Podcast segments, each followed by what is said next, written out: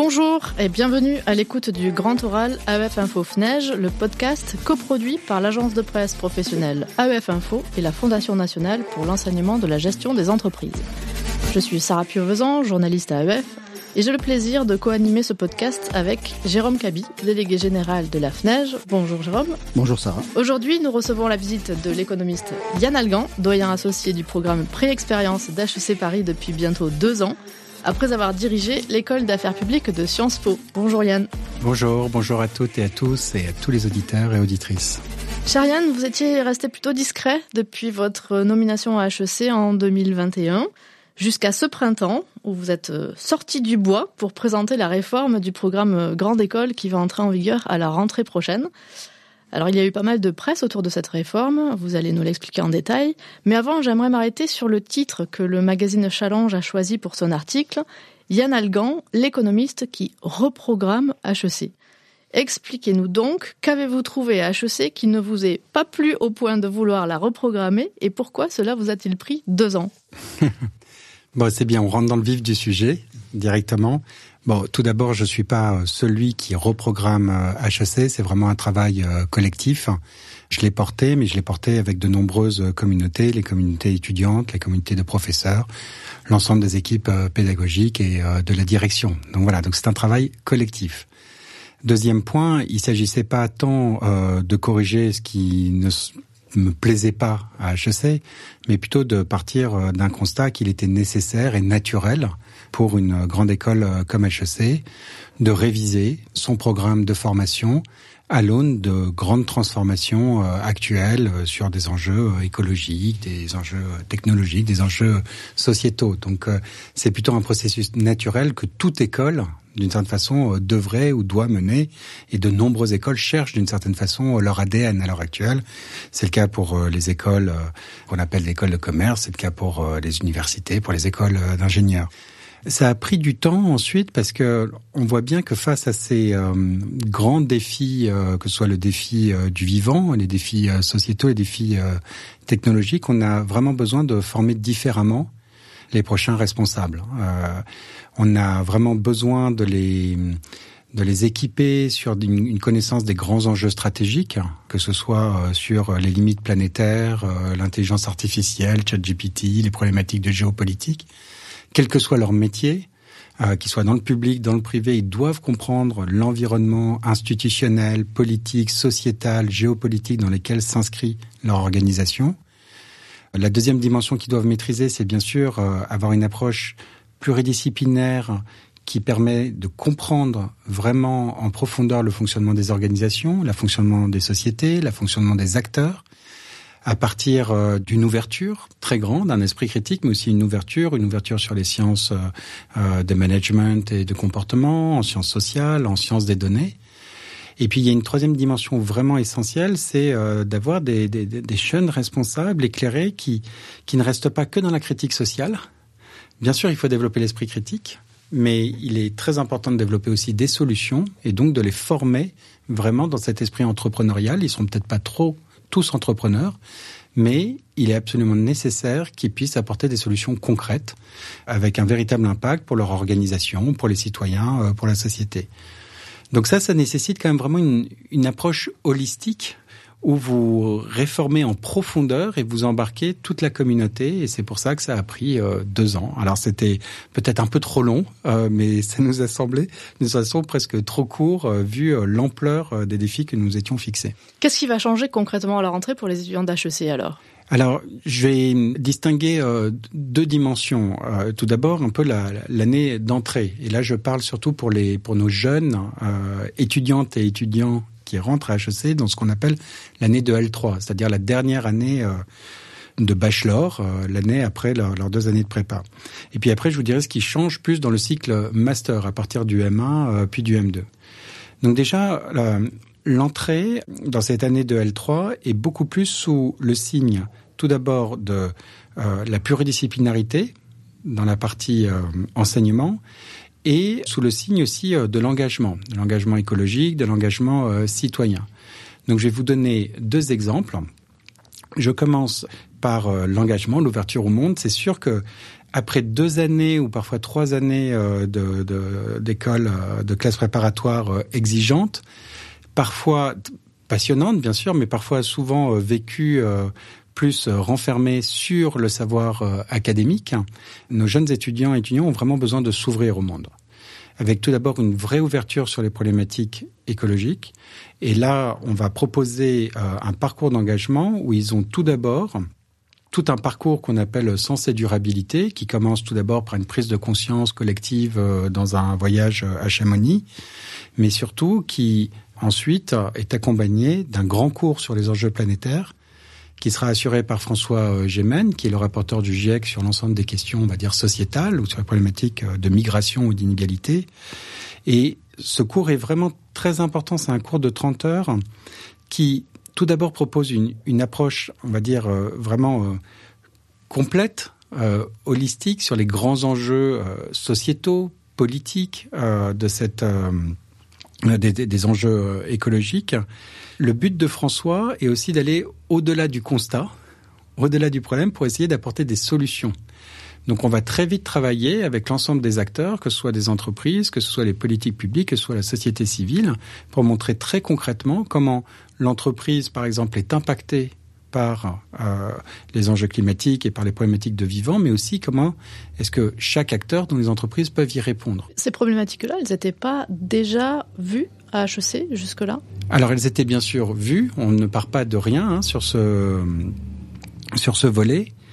Cependant, toutes les écoles sont, cherchent d'une certaine façon une bonne réponse à des aspirations euh, de, nos, de notre jeunesse qui évolue très rapidement et puis aussi à une accélération hein, euh, d'un mur. On, et on parle là de maintenant d'être prêt en 2030 puis 2050 sur euh, un horizon, une trajectoire euh, carbone zéro. Et au départ, les cours étaient souvent des cours, on va dire plutôt de, de constat, de constat scientifique. C'est ce qu'on faisait aussi. Euh, à chaque fois, on en discutait beaucoup avec Bruno Latour, qui a beaucoup influencé, que j'ai connu. Euh, alors, on est arrivé pratiquement ensemble à Sciences Po, euh, où on, parlait beaucoup de ces problématiques. Et Bruno Latour était surtout en disant, ce qui compte, c'est pas juste de proposer des solutions, il faut poser le problème. Oui, mais Sauf qu'après, Bruno Latour ajoutait en disant, bon, je crois que le problème du réchauffement climatique, on l'a compris là. Donc, se contenter d'avoir une approche où vous présentez les faits scientifiques, bien sûr, c'est important, mais nos jeunes, maintenant, les connaissent. Donc on ne peut plus juste leur donner des fresques de climat ou des ateliers d'automne. On ne peut plus juste avoir une approche, il faut bien sûr avoir une approche philosophique, une approche euh, large, mais il faut aussi répondre en leur donnant des concepts et des outils pour trouver des solutions. Et ça, c'est absolument essentiel pour cette jeune génération qui vit une éco-anxiété, mais d'autant plus euh, qui reste dans l'anxiété si vous ne proposez jamais de solutions ou si vous ne travaillez pas avec eux sur les solutions. Alors je rebondis là-dessus parce que il y a quelques semaines euh, à l'INSEAD, il y a eu un échange entre le doyen sortant, Ilian Miov, et le doyen qui arrive, Francisco euh, Veloso.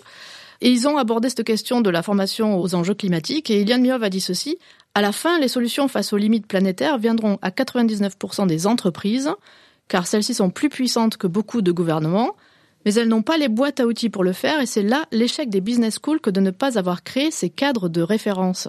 Vous pensez la même chose? Alors j'aurais une approche euh, un tout petit peu différente, je veux dire sur deux dimensions. La première, est-ce que les entreprises seront les seuls vecteurs du changement? Je ne le pense pas.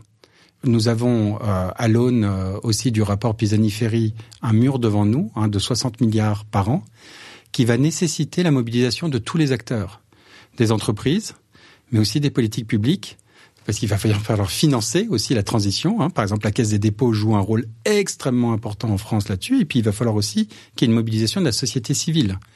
Quel est un peu les arbitrages entre la capacité de l'innovation et du progrès technique Hein, pour pouvoir vraiment décarboner notre économie, quelle est la part aussi des changements organisationnels, des changements sociétaux, et en particulier euh, en termes de sobriété, en termes de nouvelles normes. Donc ça, c'est des sujets qu'on doit, qu'on doit aborder un peu de façon large et non pas focaliser que sur les entreprises. Mais là, vous êtes dans une business school quand même. Eh ben, je ne pense pas qu'une business school est capable de répondre à ces problématiques en se disant que c'est juste une question d'une entreprise. D'une certaine façon, à chaque fois que je rencontre des doyens de business school, c'est pas tellement euh, une terminologie qui correspond de plus en plus à ce qu'on envisage euh, pour une formation sur pour ces jeunes étudiants et étudiants. On parle beaucoup plus, nous on se définit surtout comme, en tout cas je parle du programme Grande École, hein, comme une école de management, de sciences sociales et de sciences des données.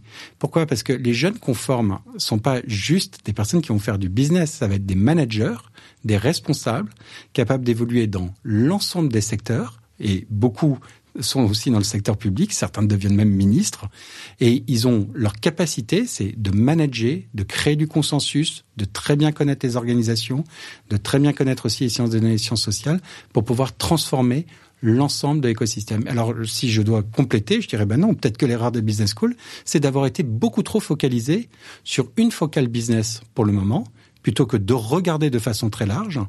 Et puis, la deuxième chose, c'est que sur le monde de l'entreprise, oui, il faut absolument changer les paradigmes. Il faut changer les paradigmes aussi de la recherche, les paradigmes de l'enseignement. Ça, ça demande du temps parce que c'est la pensée aussi, la recherche qui crée le futur, qui crée un peu les, nouvelles technologies, les nouveaux horizons. Mais ça veut dire changer de paradigme complètement. Et ben ça, ça prend un peu de temps.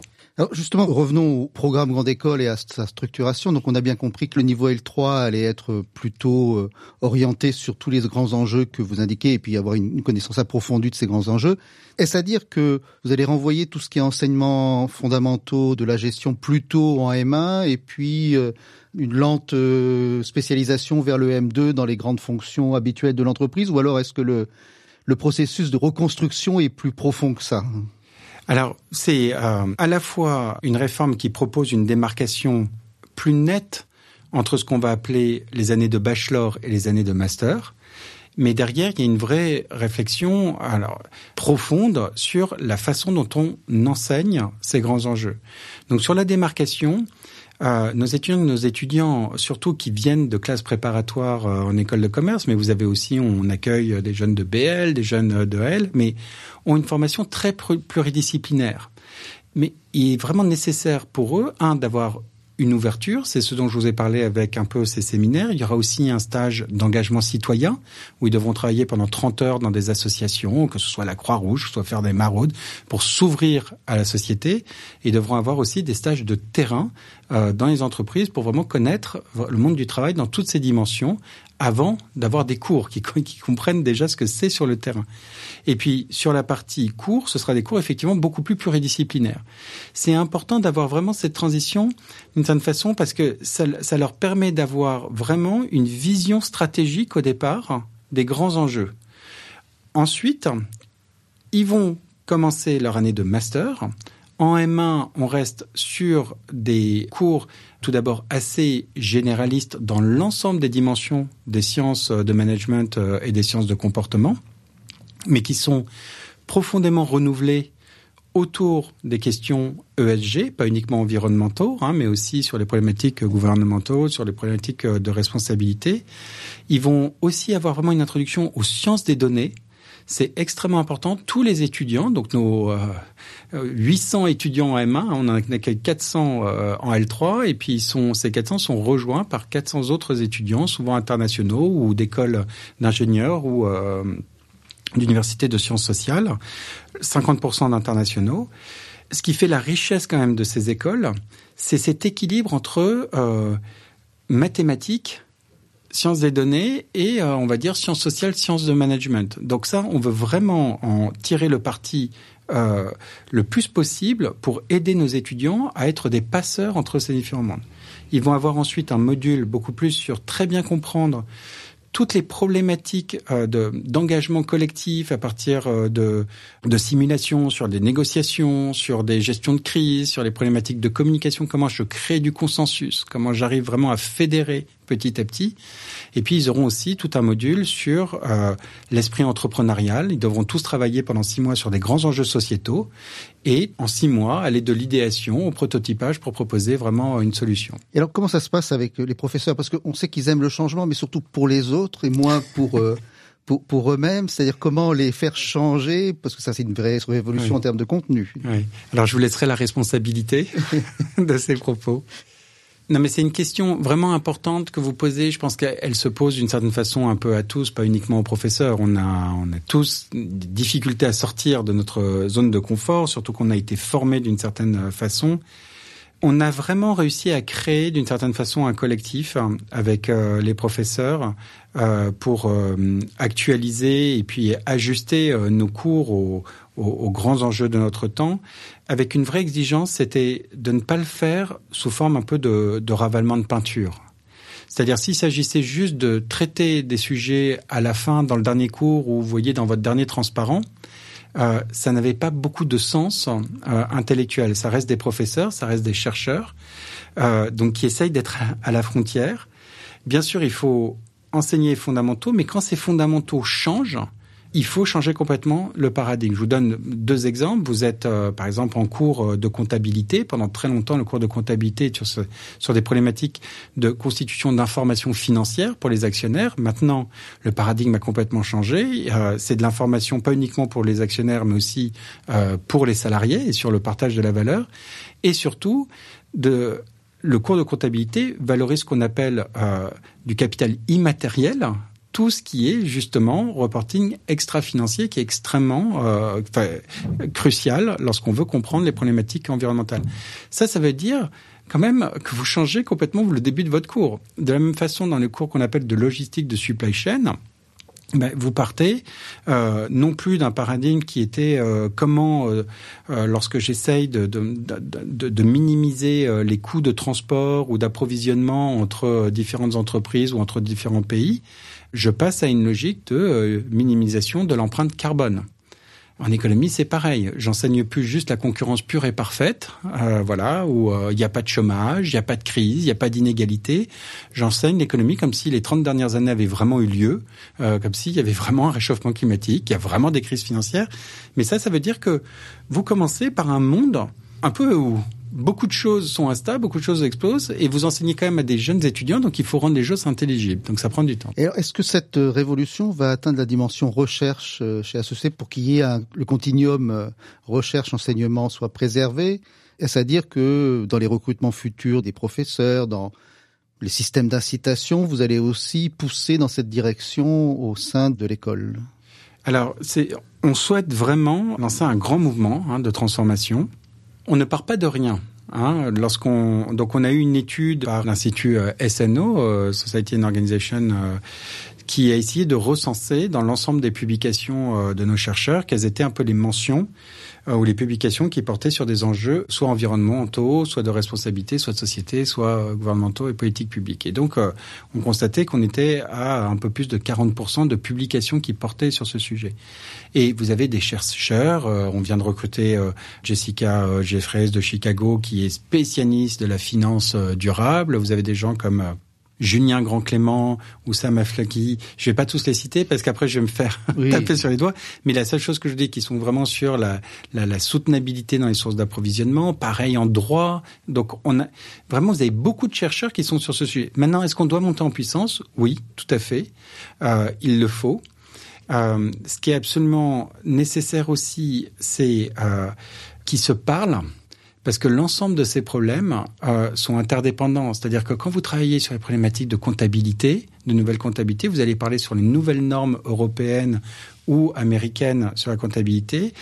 Donc vous devez travailler au, euh, avec les juristes et les juristes influencent aussi la réflexion sur les euh, euh, sur les financiers. Donc voilà. Alors ensuite, est-ce qu'on va monter encore plus en puissance? C'est notre vœu de lancer de toute façon vraiment ce mouvement. On ne part pas de loin. Il y a un atout aussi, c'est que les nouvelles générations de chercheurs et d'académiques sont formés sur ces problématiques. Vous voyez, alors je, je, vais, je vais bientôt avoir 50 ans, donc je prends déjà maintenant un petit euh, coup de vieux, mais moi, à mon époque, euh, lorsqu'on voulait recruter des chercheurs sur ces problématiques-là, on n'en trouvait aucun.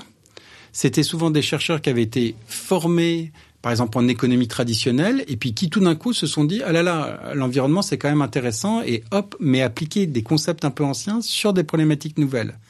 Là maintenant, vous avez vraiment une arrivée de jeunes, doctorantes ou docteurs, qui sont formés directement sur ces questions-là. Donc, euh, à nous maintenant de savoir euh, recruter des jeunes talents. Est-ce à dire que la liste du FT ne sera plus l'alpha et l'oméga de la publication euh, à HEC Alors, de toute façon, on n'est jamais resté prisonnier d'un classement. Je pense que les classements ont, ont un mérite déjà pour permettre euh, aussi un peu d'aiguiller le choix euh, des étudiants euh, et parfois de, de, devant l'offre hein, de pléthorique de, de, formation, ça peut être quelque chose de vertueux.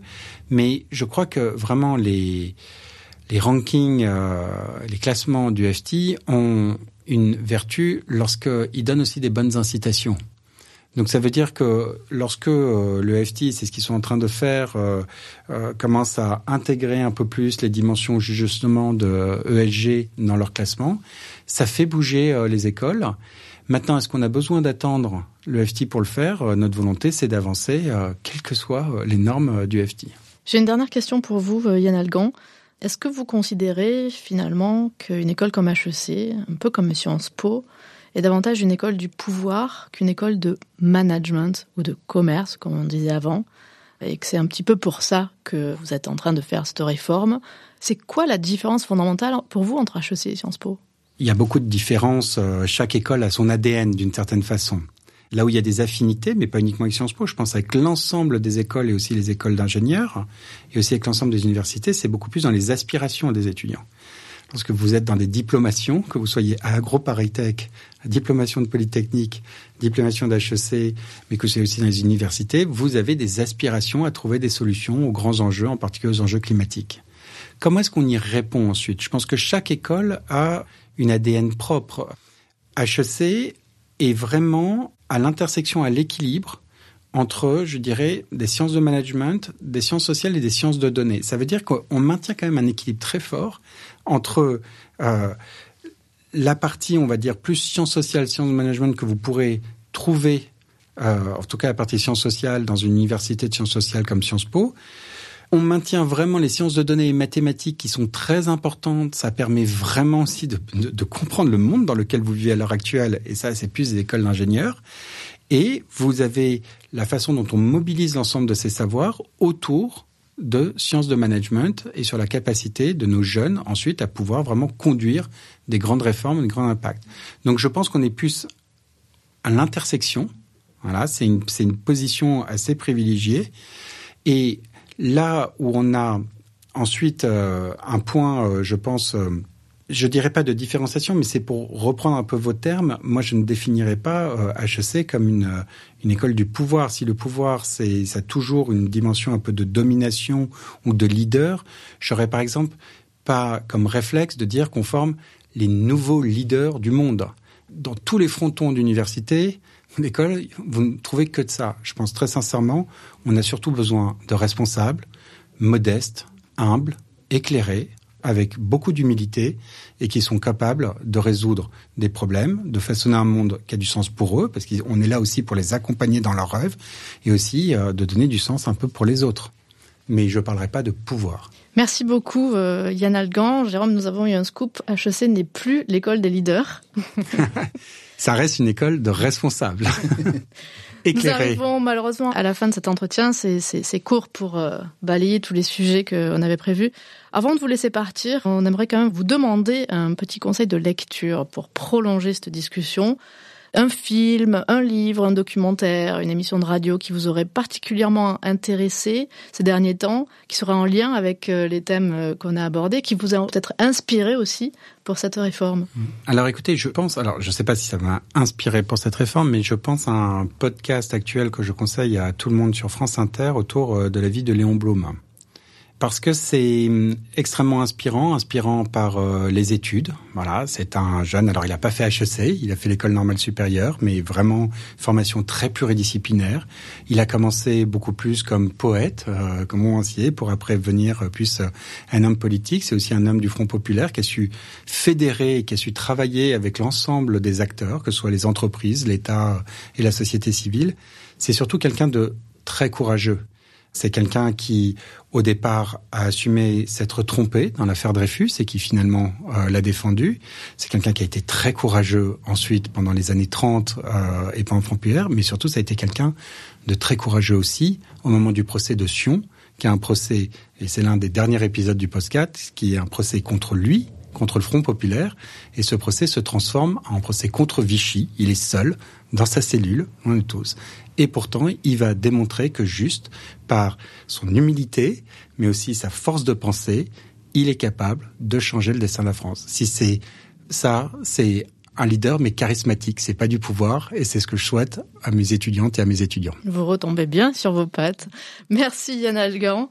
Merci Jérôme. Merci. Nous nous retrouvons la semaine prochaine pour un nouvel épisode du Grand Oral AEF Info FNEJ dont vous pouvez réécouter les numéros précédents en accès libre sur toutes les plateformes de podcast, sur le site d'AEF Info et sur celui de FNEJ Média. À très bientôt et d'ici là, portez-vous bien.